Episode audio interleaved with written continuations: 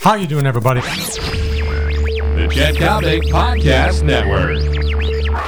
All right, all of you babes who have uh, White Sox uh, tattoos on your inner thighs, I've got news for you.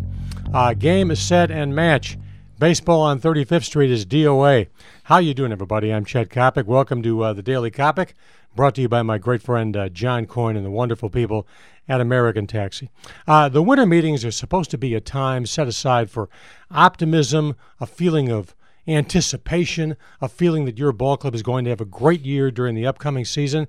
Uh, Kenny Williams, the White Sox general manager, who has a marvelous knack of talking down to people, has already spoiled the parade and completely rained on any sense of uh, anticipation White Sox might have.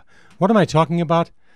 Worse than trading Sergio Santos, Kenny Williams used the R word. He used the rebuilding word with a very fragile fan base. He barely drew over 2 million customers last year by moving Santos and then admitting that the ball club is in a rebuilding mode, which tells me that Matt Thornton will probably be moved. I wouldn't be surprised if uh, Paul Konerko winds up being moved before baseball 2012 begins.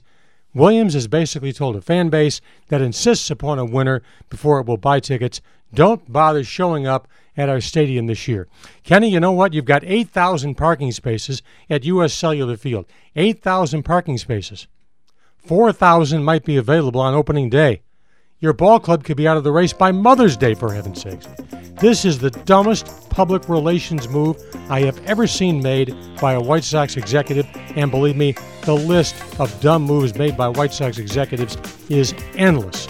Kenny Williams, why the hell would you use the rebuilding word with your fan base? You know what? They might just become Cub fans. I'm Chet Coppock. This has been the Daily Coppock brought to you by my great friends at American Taxi. So long, everybody.